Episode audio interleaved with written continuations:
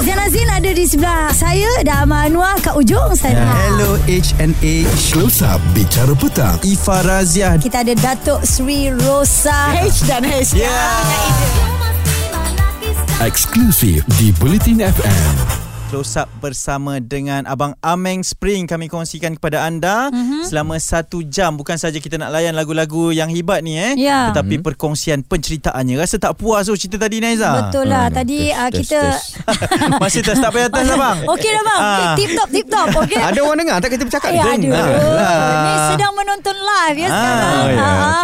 Okey, solidariti untuk Iskandar. Hmm. Jadi uh, perkembangannya sekarang bila dah termasuk dengan Hmm. uh, karyawan semua uh, susunannya dah cantik. Jadi untuk perjalanannya tu bang katanya ada lagi road tour ke Ya. mana Hmm. antara perancangan yang seterusnya? Okey saya bercakap slow sikit lah Tak ada laju sangat pop, pop, pop, pop.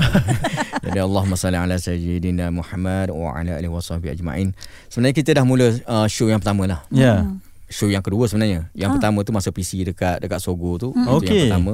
Masa tu pun dah ada orang yang Yang bagi sumbangan lah. Ya Alhamdulillah. Kita masa PC tu dah dapat collection dalam RM3,000 lah. Wow, Alhamdulillah. Dari dua company lah dua company. Mm-mm. satu company tu 2000 dan satu lagi 1000 dan kita terus bagi kat kat, kat isteri Iskandar lah. Hmm. Ha, di situ pun kita main dua tiga lagu lah. Aura tadi lah. Ha, Aura band tadi lah. Kumpulan tu, eh? Kumpulan tu. Lepas tu yang kedua punya persembahan Di depan Kamda Ah. ha, Dekat Lanai Coliseum tu ini ini bila dah berlaku ke Dah belum? berlaku tu pada hari Ahad hari tu Hmm. Baru je lah Hari eh lepas. Baru. Ha. Hari ni hari apa? Hari ni Rabu Oh ya bu Betapa banyaknya Ah. dah lupa hari ya. Dah bulan 2 dah Dah bulan 2 dah. Dan kita dapat lagi collection dalam uh, 2600 kat situ Alhamdulillah. Jadi keseluruhan yang kita dapat Lepas tu kita pun buka Buka apa ni Buka uh, sumbangan melalui online lah Ah. Ah, kita ada Q apa QR. QR, QR kan. code, ah, ah. Jadi siapa-siapa nak bagi kat situ boleh namun begitu bila melibatkan QR ni saya tengok uh, kurang mendapat sambutan sangat. Okey Dia Mungkin kena ada- berdepan lah Ah, eh. Bukan ada setengah orang dia ingat scammer lah Ah, kan. Takut tak percaya. dia- Bila dia queue tu tengok nama orang lain apa Betul. jadi ada tak confident ada yang minta nombor akaun Iskandar sendiri lah nak Betul. bagi sendiri kan. Mm-mm. Nak pergi rumah dia pun ada kan. Jadi susah juga kadang-kadang kita nak meyakinkan orang ni Ya. kan. Mm-mm. Lepas tu memang telah disusun oleh karyawan ni Mm-mm. banyak tempat sebenarnya Hmm. Oh. dan banyak negeri. Ah itu yang kita nak tu sebenarnya. Ha, banyak tempat dan banyak negeri tapi memang kita ada target sebenarnya bukan kita nak buat sehingga dapat berjuta-juta tak. Hmm. Kita target kita untuk membantu Iskandar dalam mungkin dalam setahun atau dua tahun pembelanjaan. Hmm, ya. Yang kita target dia mungkin memerlukan belanja dalam 3000 sebulan. Okey. 3000 sebulan kali kalau setahun tu lebih kurang 40000 lah. Ya. Ha, kalau kita boleh bagi sumbangan dalam 50000 pun dah cukup lah. Alhamdulillah, Bila betul. dah dapat Hmm. 50000 tu kami akan kembali kepada perjalanan kami asal lah sebagai penyanyi uh, annual dinner.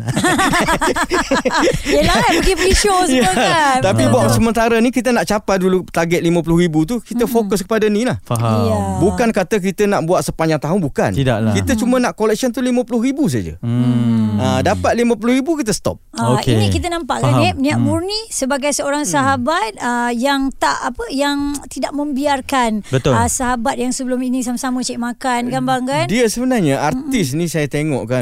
Artis ni masalah masalah keuangan ni dia berlaku daripada zaman-zaman 50-an dulu dah ada. Maksudnya macam mana tu bang? Maksudnya kita selalu dengar artis ni susah Okey. kan betul? Ha. Sakit, terbiar, tak ada bantuan, mohon ha. bantuan sana, bantuan sini. Sebenarnya kalau kita bergabung sesama artis ni ah. Kan Ni tak jadi masalah. dia tak jadi masalah sebenarnya benda dia tak timbul sebab ada artis yang tua Hmm. memang dia hilang upaya tapi ada artis yang muda Hmm. yang muda ni besok akan tua juga Betul. betul tak Betul. Hmm. jadi kalau kita berganti pattern macam tu ber- masalah ni tak akan tak akan timbul sebenarnya Hmm. Nah, kita yang muda yang masih boleh menyanyi, yang masih boleh cari income, boleh bagilah sikit pada orang yang Tak luak pun. ha, kan? bagilah sikit pada orang yang dah Dah tak boleh berkarya dah tu. tak boleh berkarya, dah tak Faham. dah hilang upaya kan. Ya. Lepas tu besok kita tua, InsyaAllah cycle tu akan orang ada. lain ha, ada Ah. cycle. Kita buat cycle sebenarnya kalau kita start apa buat buat budaya macam ni Hmm. insyaallah masalah hati Tak ni ada tak ada siapa pun sebab akan kita susah tak ada lah. pencen Ya. kita tak ada EPF kadang-kadang kita ni terjoli lebih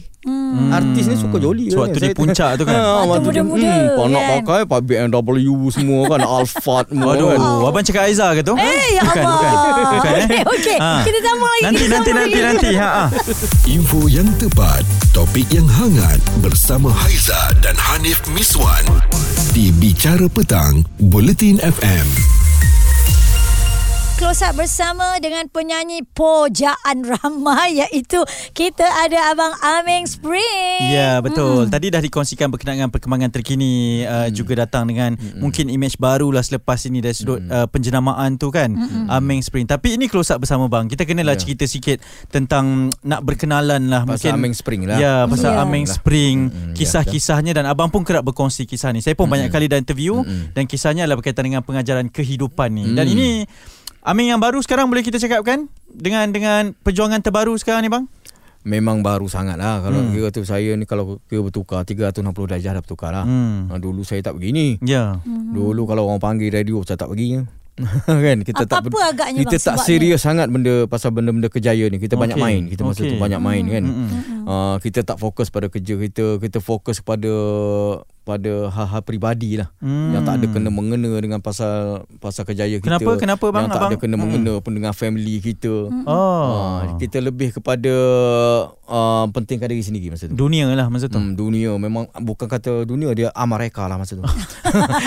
dia jiwa dia tu amareka. Dunia dia sendiri, dunia dia Ah, sendiri. dia eh. mereka. Ah, ah. Ah, se- saya terpengaruh dengan mungkin terpengaruh dengan pemuzik-pemuzik Luar. Inggris ni lah, Inggris Okey. kan. Macam kumpulan-kumpulan muzik Amerika ni kan. Ah. Kita tengok dia orang pakai seluar ketat koyak-koyak, kita pun nak pakai seluar ketat koyak-koyak. Faham. Bila dia orang pakai rambut panjang, kita pun nak rambut panjang. Bila Hmm. dia orang pakai celak, kita pun nak pakai celak. Bila dia orang pergi disco minum bia, kita pun nak minum bia. Ha, macam Ya. tu lah. Hmm. Ah, kan Lepas tu bila Nak dekat pentas pun Kita bukannya nak menunjukkan contoh yang baik kan Betul. Ah, Kita pun Memang rock habis masa tu kan. Bila Hmm. rock habis ni Setengah-setengah Falsafah rock ni Dia kata kadang-kadang Kalau tak isap dadah Tak rock ah, pula Jadi, Jadi abang pun ter- jadi terbawa saya lah, terbuai lah. terbawa dengan benda tu Saya Ah. pula datang daripada kampung Okey, faham. Datang daripada kampung Nak kata ilmu tak tebal Ayah saya guru besar Hmm. Dan saya pernah ikut jemaah tabligh ni Tiga tahun saya ikut tab- Ketika Masa di sebelum menyanyi Okey. Ah. Oh. Masa sebelum nyanyi tu saya pernah tidur masjid. Apa Wow. bukan kata kita ni tak ada ilmu agama Ah, kan. ah, okey. Ya. Dan uh, saya pernah pergi bulan puasa keluar berdakwah sampai sampai malam raya bawa balik Hmm, dan hmm, boleh hmm. dikatakan ramai kawan saya yang ustaz-ustaz ni ramai dekat Okey. kampung-kampung kan. Ah. Tapi kita masa tu mungkin satu kejutan budaya lah kan. Okey. Daripada orang miskin ada duit. Mm-mm. Daripada orang kampung duduk bandar. Daripada Hmm. kita biasa duduk dengan ibu bapa Ya. duduk bujang berdikari. Hmm. Lepas tu biasa berkawan dengan budak-budak skema, berkawan dengan rockers-rockers. Ya. kan? Bukan nak salahkan rockers tapi kebanyakan rockers memang macam tu Ya, kan. ianya, Okey. ianya bertukar apabila abang menjadi seorang penyanyi. Dia bertukar bukan terus bertukarnya. Okey. Masa sampai hati okey lagi. Ha. Masa Bougainvillea okey lagi saya rasa. Hmm. Mungkin dia bermula ketika saya mula menyanyi dekat kelab. Hmm. Dekat kelab Masa tu kita mengalami kegawatan ekonomi pada tahun Ya. 1997 98 kan. Ya. Masa tu boleh dikatakan langsung tak ada show. Hmm, betul. Artis meniaga masa tu Artis corner semua kan hmm. Saya nak meniaga Saya malas Okey. ha, Jadi saya pilih eh, Ni aku ni Kalau kerja kat kelab malam Menyanyi kelab malam Senang sikit Hmm. Sambil menyanyi Sambil berjoli Ha, saya fikir macam tu Sebab kita jiwa muda kan Hmm. Jadi saya bekerja lah Dekat kelab dandut lah Kelab Hmm. dandut Boleh dikatakan Saya dekat tahu di mana tu. Ha, ha. Tapi kita tak payah sebut. Ha, ha. Ha, dekat kelab dandut KL ni Tiga kelab dandut saya bekerja Okey. Lepas tu di Perak pun ada Di Melaka pun ada Di Johor pun ada Di Kuantan pun Semua ada di kelab lah. asalkan ada kelab saya memang masuk lah. Okey, memang masuk boleh dikatakan gaji lumayan lah tapi Ya. bila kita bekerja kat kelab malam ni banyak lah pengaruh-pengaruh Ya. yang tak baik lah kan Mhm. selalunya pengaruh-pengaruh yang benda-benda yang khayal ni lah Ya, Hmm. ya. benda-benda yang khayal maksiat lepas tu kita pun malam dah berjaga siang dah tidur dah terabai semua amalan-amalan kita dah tu Yang dah sepatutnya, terabai ya. Ah, lepas tu kadang-kadang kita pun dicabar oleh rakan-rakan kita Ya. kalau kau tak pergi tekno ah, tak boleh kaw- kawan kita lah kita pun kita ikut-ikut pula terpengaruh kan Ya. Ha, dan masa tu mungkin jiwa muda kita pun masih menebal lagi Hmm. kan. Jadi yang menyebabkan jadi kita jadi uh, lebih parah sebab Hanyut tu bang kan. lebih hanyut tu sebab ber- perkataan apa berkaitan dengan dadah ni dadah ni satu benda yang menyebabkan kita giat. Betul. Ha, dia bukan kata kita boleh hari ni kita hisap besok kita boleh tinggal tak. Hmm. Ha, dia kadang-kadang dia mempengaruhi kita punya fizikal tu. Ya, bang kali pertama bang. Hmm. Uh, bila terjebak dengan Hmm. dadah tu bang kalau abang masih ingat. Dia kali pertama ni dicabar lah Selalu ni dicabar Hmm, lah hmm. Dicabar ataupun mungkin kita terpengaruh Tengok kawan kita uh, Hisap kan Hmm. Dan uh, Memang betul lah Sebenarnya Pergaulan kita tu main peranan yang besar lah Hmm. uh, Dan saya nasihatkan pada pendengar Terutamanya pada budak-budak muda Pilih kawan Hmm. Pilih kawan yang sebenarnya Kalau kita pilih kawan orang hisap dadah Tak memang tak tak apa tak Tak ada masa depan lah. bukan tak ada masa depan. Ha. Tak mustahil kita akan hisap lah. Hmm. Itu Ah. memang memang se- akan pergi ke arah itu. Dia bang, akan eh. pergi ke arah tu. Macam pepatah kata lah kalau kita berkawan dengan orang jual minyak wangi, wangi tak kita? Wangi. Wangi. Dia Ya. mesti spray kat kita je Betul. kan. Ha, betul. Ha, kalau kita berkawan dengan orang pergi masjid, mesti kita pergi masjid. Betul. Kalau dia masuk masjid dengan motor, takkan kita nak terjun daripada motor tu pergi lari tak nak masuk masjid kan? Setuju. Ha, begitu. Dia kalau kita dah masuk port ikut budak-budak dadah, Hmm. mula-mula kita duduk dulu tengok kan. Hmm. Tapi bila dia provoke kita, Hmm. Ha, isaplah sekali, isaplah sekali kan. Hmm. Tapi dadah ni isap je terus gian ni.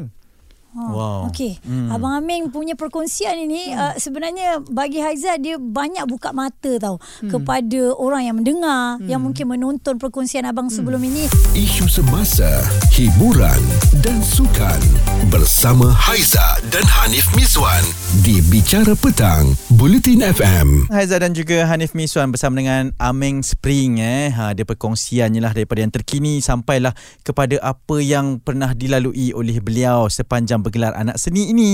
Ya, okey dan uh, kita tertarik dengan perkongsian abang Aming yang Ya. begitu betul-betul menyentuh jiwa sebenarnya Transparent dan, lah, dan eh. ya membuka mata Hmm. mereka yang mungkin melalui waktu sukar, ada juga yang melalui waktu yang sama macam abang Aming. Ya. Dan Abang Ming dalam situasi sewaktu abang um, berada di tirai besi hmm. um, selepas ialah um, uh, bergelumang dengan dadah kan ini Hmm. antara pengalaman yang uh, Haiza sendiri pernah jumpa abang Aming sewaktu Haiza buat persembahan di Keluang abang hmm. datang kan waktu tu kita rasa macam uh, ya Allah kita, dah lama tak jumpa abang Aming lepas tu bila nampak abang Aming dibawa oleh pegawai penjara dan sebagainya kita Kesian rasa lah kan. ah, rasa sedih Sebab muka tu baik. Ah, tapi mungkin abang boleh kongsi pengalaman Ah, tapi abang. tu ya jangan Ah. percaya dengan muka baik ni. Ah, ni bahaya ni.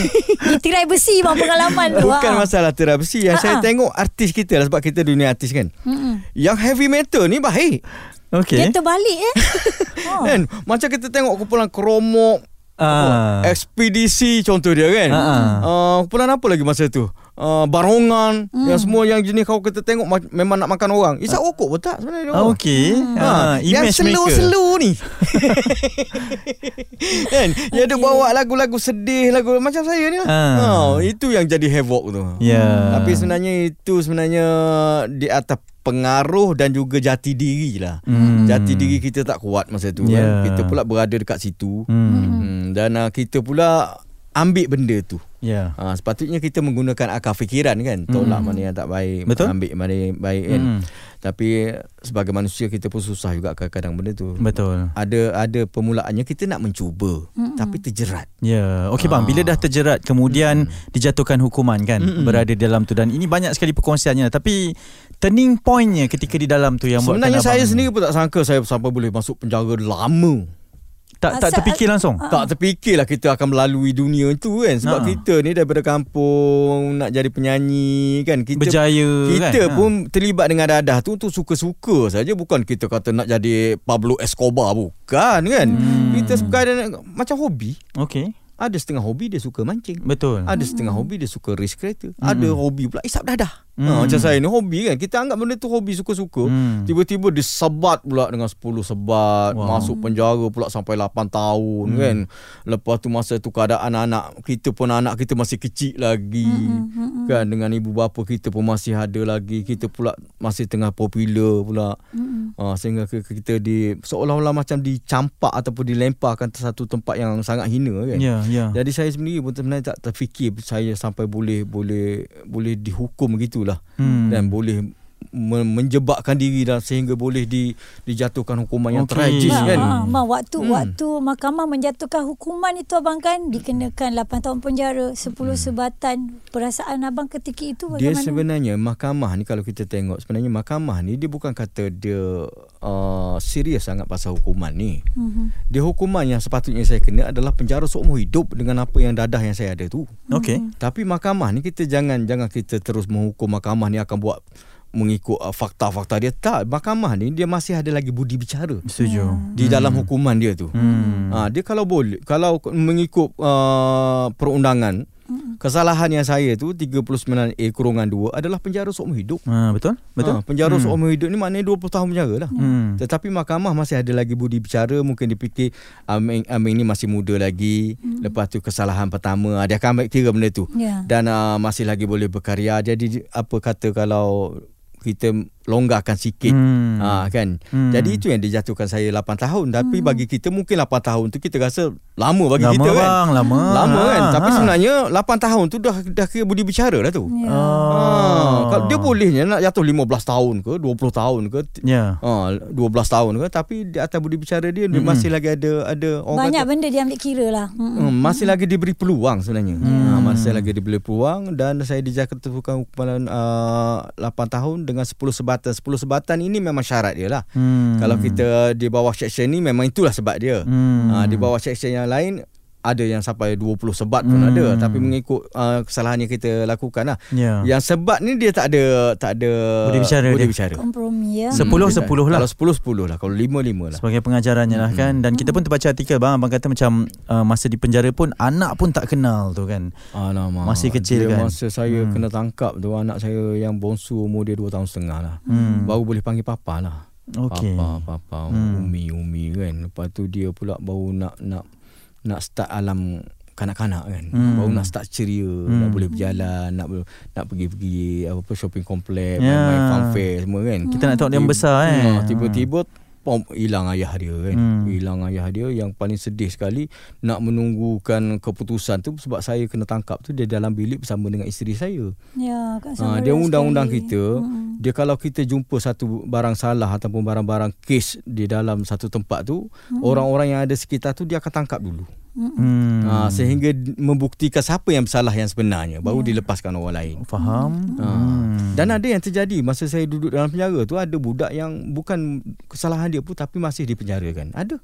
Kerana dia berada dalam keadaan Bukan tu kerana dia berada dalam masa tu dia bagi pinjam rumah tu kat kawan dia. Hmm. Barang tu ada kat dalam rumah. Dia orang pergi hisap barang kat rumah dia. Hmm.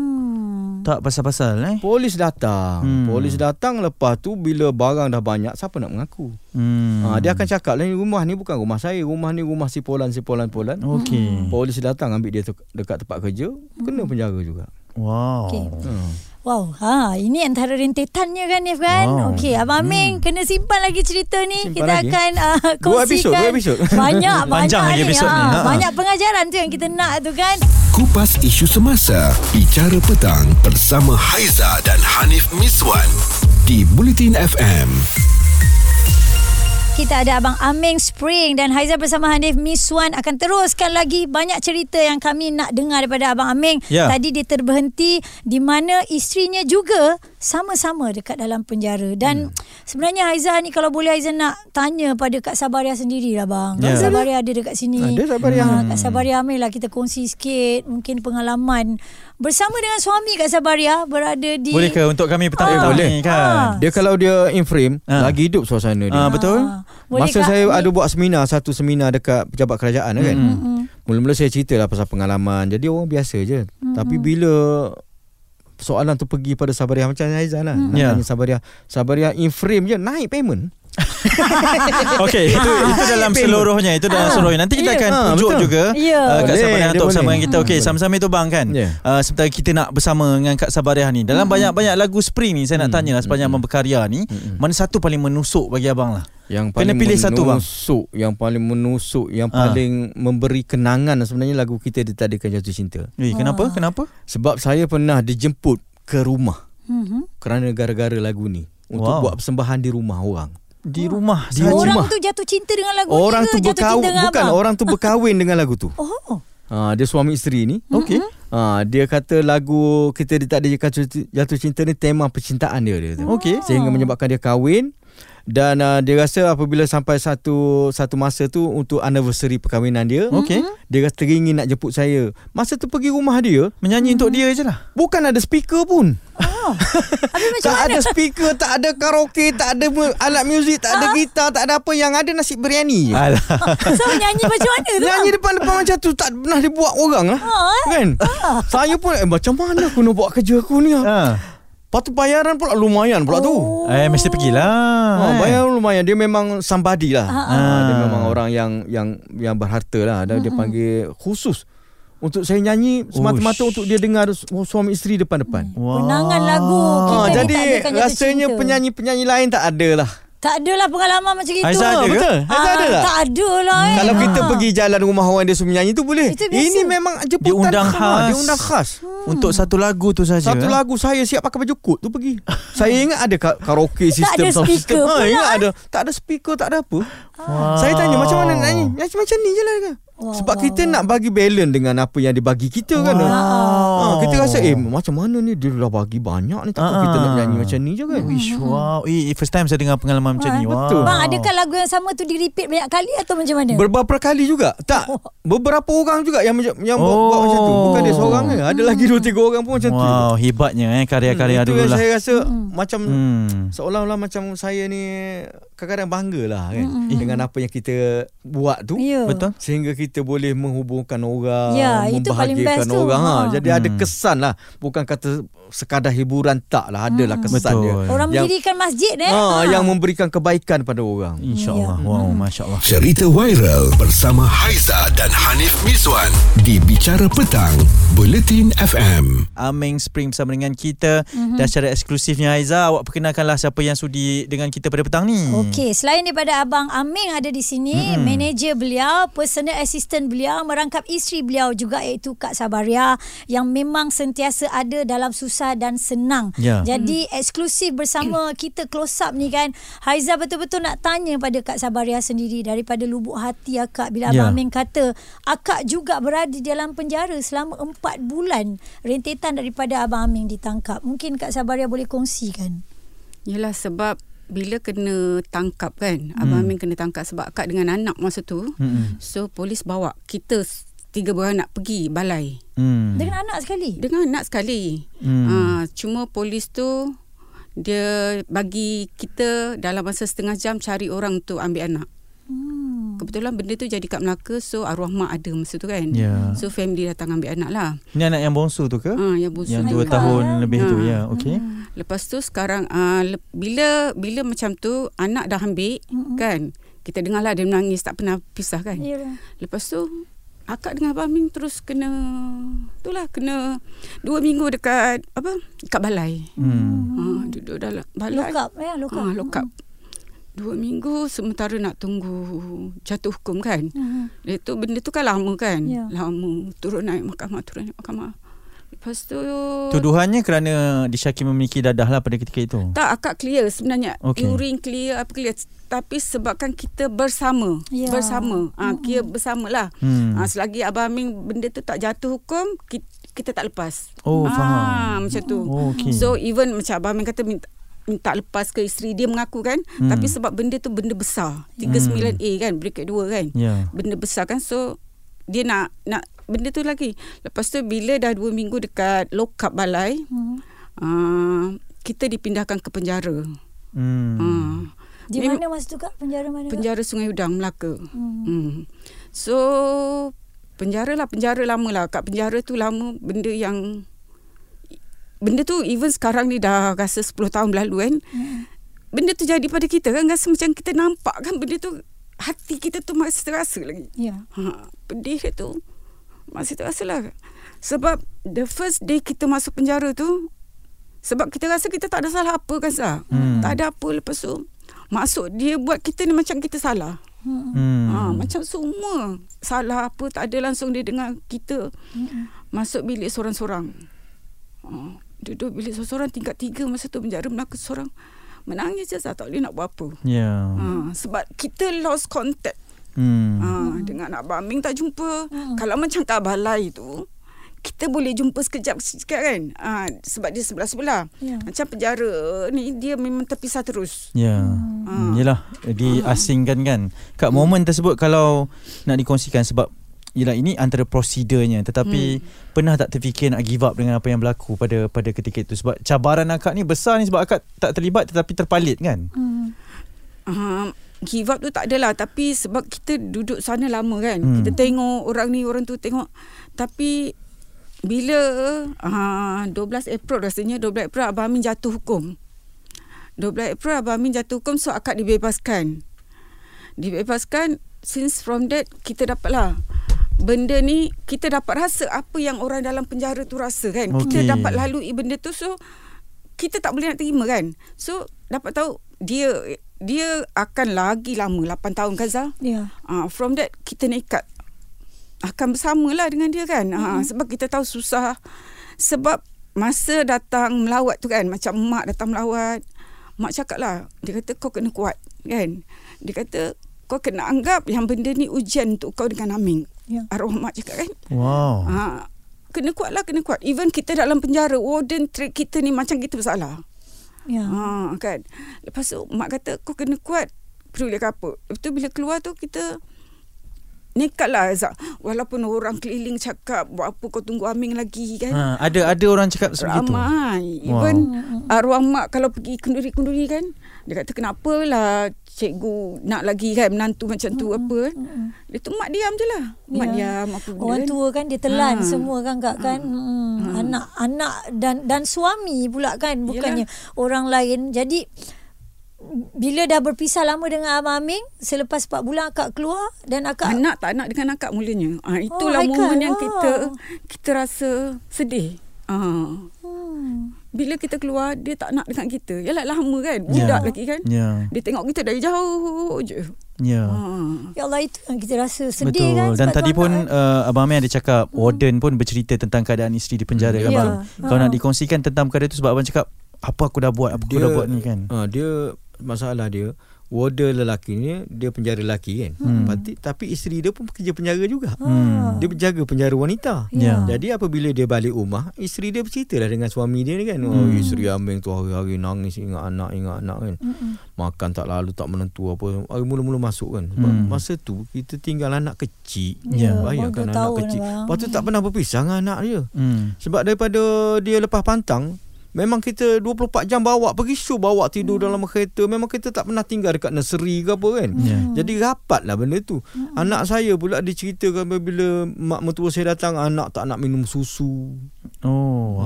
Wow. Dia bagi susu tak nak susu Lepas tu anak pun nangis hari-hari Lepas tu dia pula dapat cerita tu Dia duduk dalam penjara bayangkan Ya. Dengan keadaan anak-anak dia tu kan Macam tu kita duduk dengar Sampai- Sampai saya terfikir Eh apa aku dah buat ni kan Hmm. Wow. sebab benda tu dah bukan menyusahkan diri sendiri Dah menyusahkan orang lain Orang lain yang tak sepatutnya Mm-mm. Kalau orang tu jenis jenis gangster ke apa yang layak terima benda tu tak apa kan. Hmm. Ni orang yang tak layak. Dia saya isap dadah pun dia selalu marah nasihat saya kan. Berhenti berhenti berhenti tapi dengan kesalahan kita dia pun menerima hukuman tu. Anak kita yang kecil pun menerima benda tu tempias tu kan. Ya. Uh, dengan uh, tadilah dengan mak mertua saya Ya. apa semua keluarga family apa semua kan. Semua dah terpalit dengan kesalahan kita ni. Jadi Ya. saya terfikir apa yang aku dah buat lah. Hmm. Kan? Ya. Oh, teruk sangat ke aku ni Itu yang mungkin saya ter- Kadang-kadang saya terfikir mm-hmm. Ni Allah ni benci sangat ke aku Sehingga dia dilemparkan Dia lemparkan aku di tempat yang macam ni kan Untuk Ya. selamatkan dunia Mungkin Kalau saya duduk di luar Daripada penjara tu Rosak dunia ni Contoh dia Hmm. ha, Jadi itu yang dia Jadi ini letak. antara pengalaman yang sangat-sangat besar, dugaan yang sangat besar buat Kak Sabaria dan juga Abang Aming. Saya pastikan ni kan Ya. bila dugaan yang itu pun abang dan kakak boleh boleh lalui, hmm, kalau dugaan mungkin yang mungkin ada besar lagi atau kecil lagi dalam rumah tangga saya pasti itu dapat dilalui dengan begitu senang sekali lah insya-Allah kan.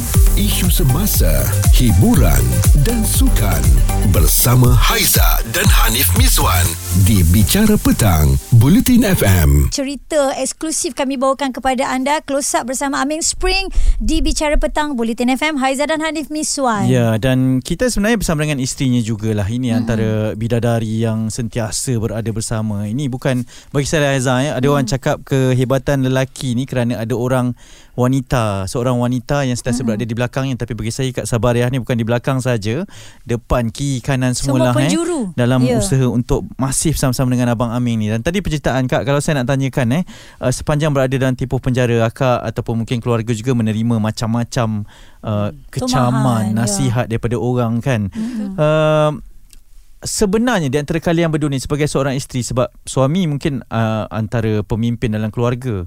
Apa nasihat yang akak sering bagi bila tahu abang Aming terjerumus dengan masalah dadah ni kak mesti mesti sentiasa bebel cakap janganlah janganlah apa semua kak eh Tanpa jemu pula tu. ha Hmm.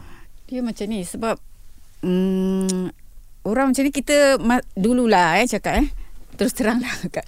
Kita tak berani nak tegur sangat. Bila dah sekali tegur, dia jenis macam tak boleh nak dengar. hmm Orang ni kadang dia moody. Yang ambil barang ni dia moody. hmm Ah, dia moody tau. So kita dah puas cakap, dah apa tak nak dengar kan. Ah, lantak kau lah kan. Kita dah tak tahu nak cakap apa kan. Hmm. Sedih pun ada apa kan.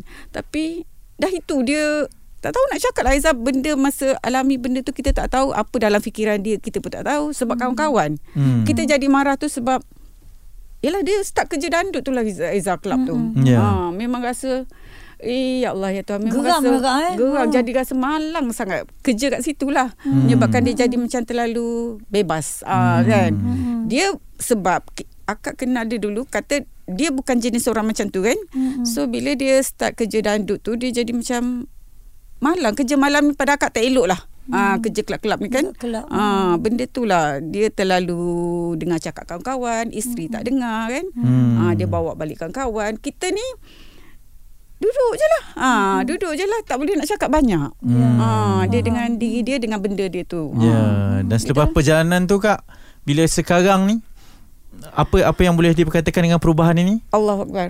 Dia sebenarnya bila dia keluar tu, keluar memang itulah kata 360 darjah memang dia berubah sangat. Even kadang ada juga saudara cakap, "Alah, Amin tu sekejap je berubah." Ada eh? Ah, ada.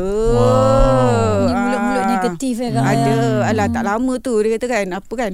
Ada tapi alhamdulillah dia tak keluar malam. Hmm.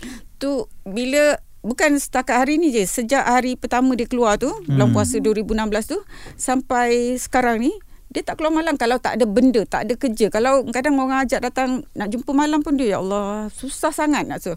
Kadang kita pula suruh dia pergi. Pergilah kan orang nak jumpa nanti cakap macam isteri kontrol pula kan. Hmm. Ha, dia macam tu. Dia kalau tak ada benda dia takkan keluar. Saya, saya rasa itu antara sebab apa Abang Aming tolak sebab Abang Aming dah berpengalaman eh bang eh melalui macam-macam perkara juga saya bang fikir eh. saya ni diberi peluang kedua.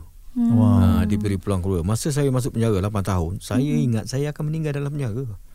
Kata aku ni tak sempat keluar dah lama ni.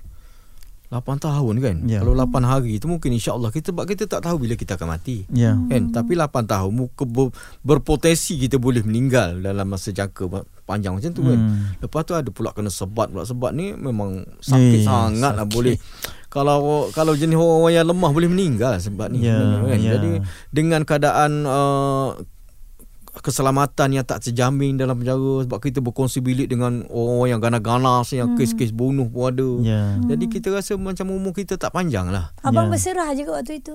Berserah je. Memang saya bertawakal betul dan uh, memang saya rasa seolah-olah dosa saya ni sangat besar Hmm. yang terpaksa saya kena terima benda tu. Ya. Sebab benda tu datang pun daripada kesalahan kita bukan kesalahan orang kan. Betul, betul. Ha, kita yang minta benda tu dan kita akan dapat lah. Dapat dan rasanya kita kena telan dengan rela rela lah. Ya, Benda bang. tu. Bang, masuk penjara ni maksudnya ada hikmahnya dalam mengembalikan abang kepada abang yang sekarang ni. Dia sebenarnya tak semestinya juga sebab hmm. ada kawan-kawan masuk penjara banyak kali pun tak insaf juga tak juga mungkin masa tu dia datang satu kesedaran Allah nak bagilah kan hmm. kita rasa eh aku ni kena berubah kalau aku tak berubah hidup aku akan gagal ha, saya rasa macam tu Ya. jadi itu saya mengambil keputusan untuk berubah lah apa yang berubah tu kita lawan balik apa yang kita dah buat yang salah tu hmm. kalau kita isap dadah ha, sekarang kita berhenti lawan Ah. balik kalau dulu kita tak semayang sekarang kita semayang Hmm. kalau dulu kita tak dengar cakap isteri sekarang kita dengar itu yang saya buat sekarang ni Hmm. saya lawan balik apa yang saya buat dulu yang salah tu. Saya anggap benda tu salah, gagal. Bila gagal, kita kena balas balik, lawan balik apa yang kita telah gagal kan. Ya. Ha, sekarang aku kena sungguh menyanyi.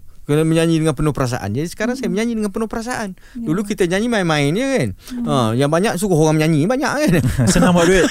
Senang buat duit macam tu eh. Pentas eh, bawa pentas eh. Iyalah. Ha, Ha, sekarang ni kita ha, dengan pakaian kita ha, jadi saya bu- itu yang saya lakukan sekarang ni. Ya, Setuju. perubahan yang sangat besar uh, dengan penampilannya juga Abang Amin jaga. Ini sikit sebanyak sebenarnya untuk menjaga periuk nasi juga Abang Ya, kan. betul. Ah, Abang Cik Makan memang 100% dengan nyanyian betul tak? Dan niat saya memang saya nak menembus balik apa yang telah saya kilaf lah. Hmm, Saya dah menyusahkan isteri saya, saya dah menyusahkan anak saya, saya dah menyusahkan keluarga saya, ibu bapa saya dan sekarang ni apabila diberi peluang kedua saya nak tebus balik benda tu. Saya nak membahagiakan dia, nak menyenangkan hati dia, nak beri dia pahala contoh dia kan. Alhamdulillah. Ha, dekat ibu bapa ni kita selalu sedekah-sedekah bacaan ayat-ayat suci Al-Quran yang kita baca kita sedekah kepada orang tua. Jadi itu yang saya buat sekarang ni. Dan abang khatam banyak kali juga abang kan dekat dalam penjara. Dia dalam tu memang ada peluang untuk kita buat benda tu lah sebab Ya. dalam penjara masa, ni eh. dia lebih pada pendidikan agama. Bagi orang Rohani. Islam dia agama Islam. Ya. Bagi orang bukan Islam dia pendidikan moral. Hmm. Nah, dia memang uh, ber, titik beratkan benda tu lah. Hmm. Kalau orang Islam dia akan panggil ustaz-ustaz daripada luar JAKIM untuk mengajar kita fardu ain. uh, Alhamdulillah. uh. Kalau orang bukan Islam dia akan panggil yang sami-sami dia pun datang juga. Ya. Ha, dia akan dia lebih pada pendidikan Baik. agama dan saya tengok konsep penjara ni Mhm. dia punya moto dia macam mana sekolah pondok macam tu dia ikut. Wah. Sama eh. Okey sebenarnya banyak perkongsian eh Haiza kan Ya. dan saya sebenarnya sangat teruja sebab kita berjaya dapat isteri abang Aming juga Ya, untuk bersama dengan kita. Betul. Kak Sabaria, thank you so much. Betul. Terima kasih. Mungkin Abang Aming, sedikitlah Abang Aming nak katakan pada Kak Sabaria Ya. yang memang setia menanti Abang tak diikut kata orang cakap kenapa kau nak kekal dengan Betul Aming sebab jujur sekarang. cakap bang hmm. mungkin dalam situasi ni kebanyakan kita lah lelaki ni mungkin akan kehilangan isteri apabila berada dalam situasi Bukan. tersebut Ya. tapi Kak Sabariah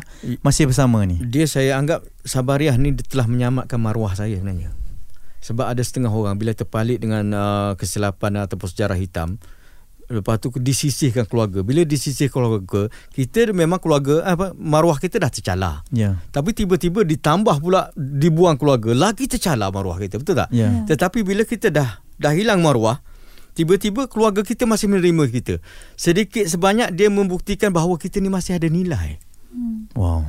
Hmm. Betul tak? Setuju. Ha, masih ada nilai. Jadi secara tak langsung menguatkan semangat kita untuk terus melangkah ke harapan lah. Hmm. Cuba kata, katakan uh, isteri saya tinggalkan saya. Mesti orang anggap tengok Amin dah tak guna langsung sampai isteri dia pun dah tinggal dia. Wow. Betul tak? Setuju. Ha, tapi bila isteri kita ni masih lagi bagi sokongan kita bermakna masyarakat tengok kita ni masih ada lagi nilai-nilai yang tersembunyi dalam diri kita hmm. dan itu yang boleh menguatkan kita semangat untuk kita meneruskan melangkah. Saya nak keluar penjara, saya takut itu.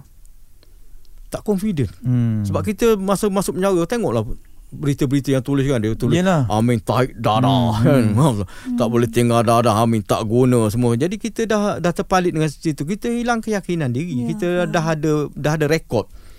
Kita nak start balik tu benda tu memang berat lah. Masa saya nak keluar tu memang saya takut lah. Ya. kan keluar-keluar orang tak terima pula. Kalau kita pergi menyanyi orang lempar batu ke Hmm. apa kan. Sebab ada chop tu bang. Ha, sebab cop Tapi bila ada sokongan keluarga Sikit banyak Dia memang memberi satu nilai yang Tersendiri lah Ya. Bagi kita mereka-mereka Yang pernah terjebak Dengan Ya. dunia hitam ni Saya percaya tidak terucaplah kata-kata terima kasih kepada yang sentiasa menyokong ni kan. Ya, betul. Terutamanya kepada isterinya. Wow. Uh, segala apa yang Abang Amin kongsikan untuk kita yang mendengar, anda juga yang bersama dengan kami jadikan pengajaran. Apa yang Abang Amin katakan memang betul lah. Jauhi dadah. Betul Info yang tepat, topik yang hangat bersama Haiza dan Hanif Miswan di Bicara Petang, Bulletin FM.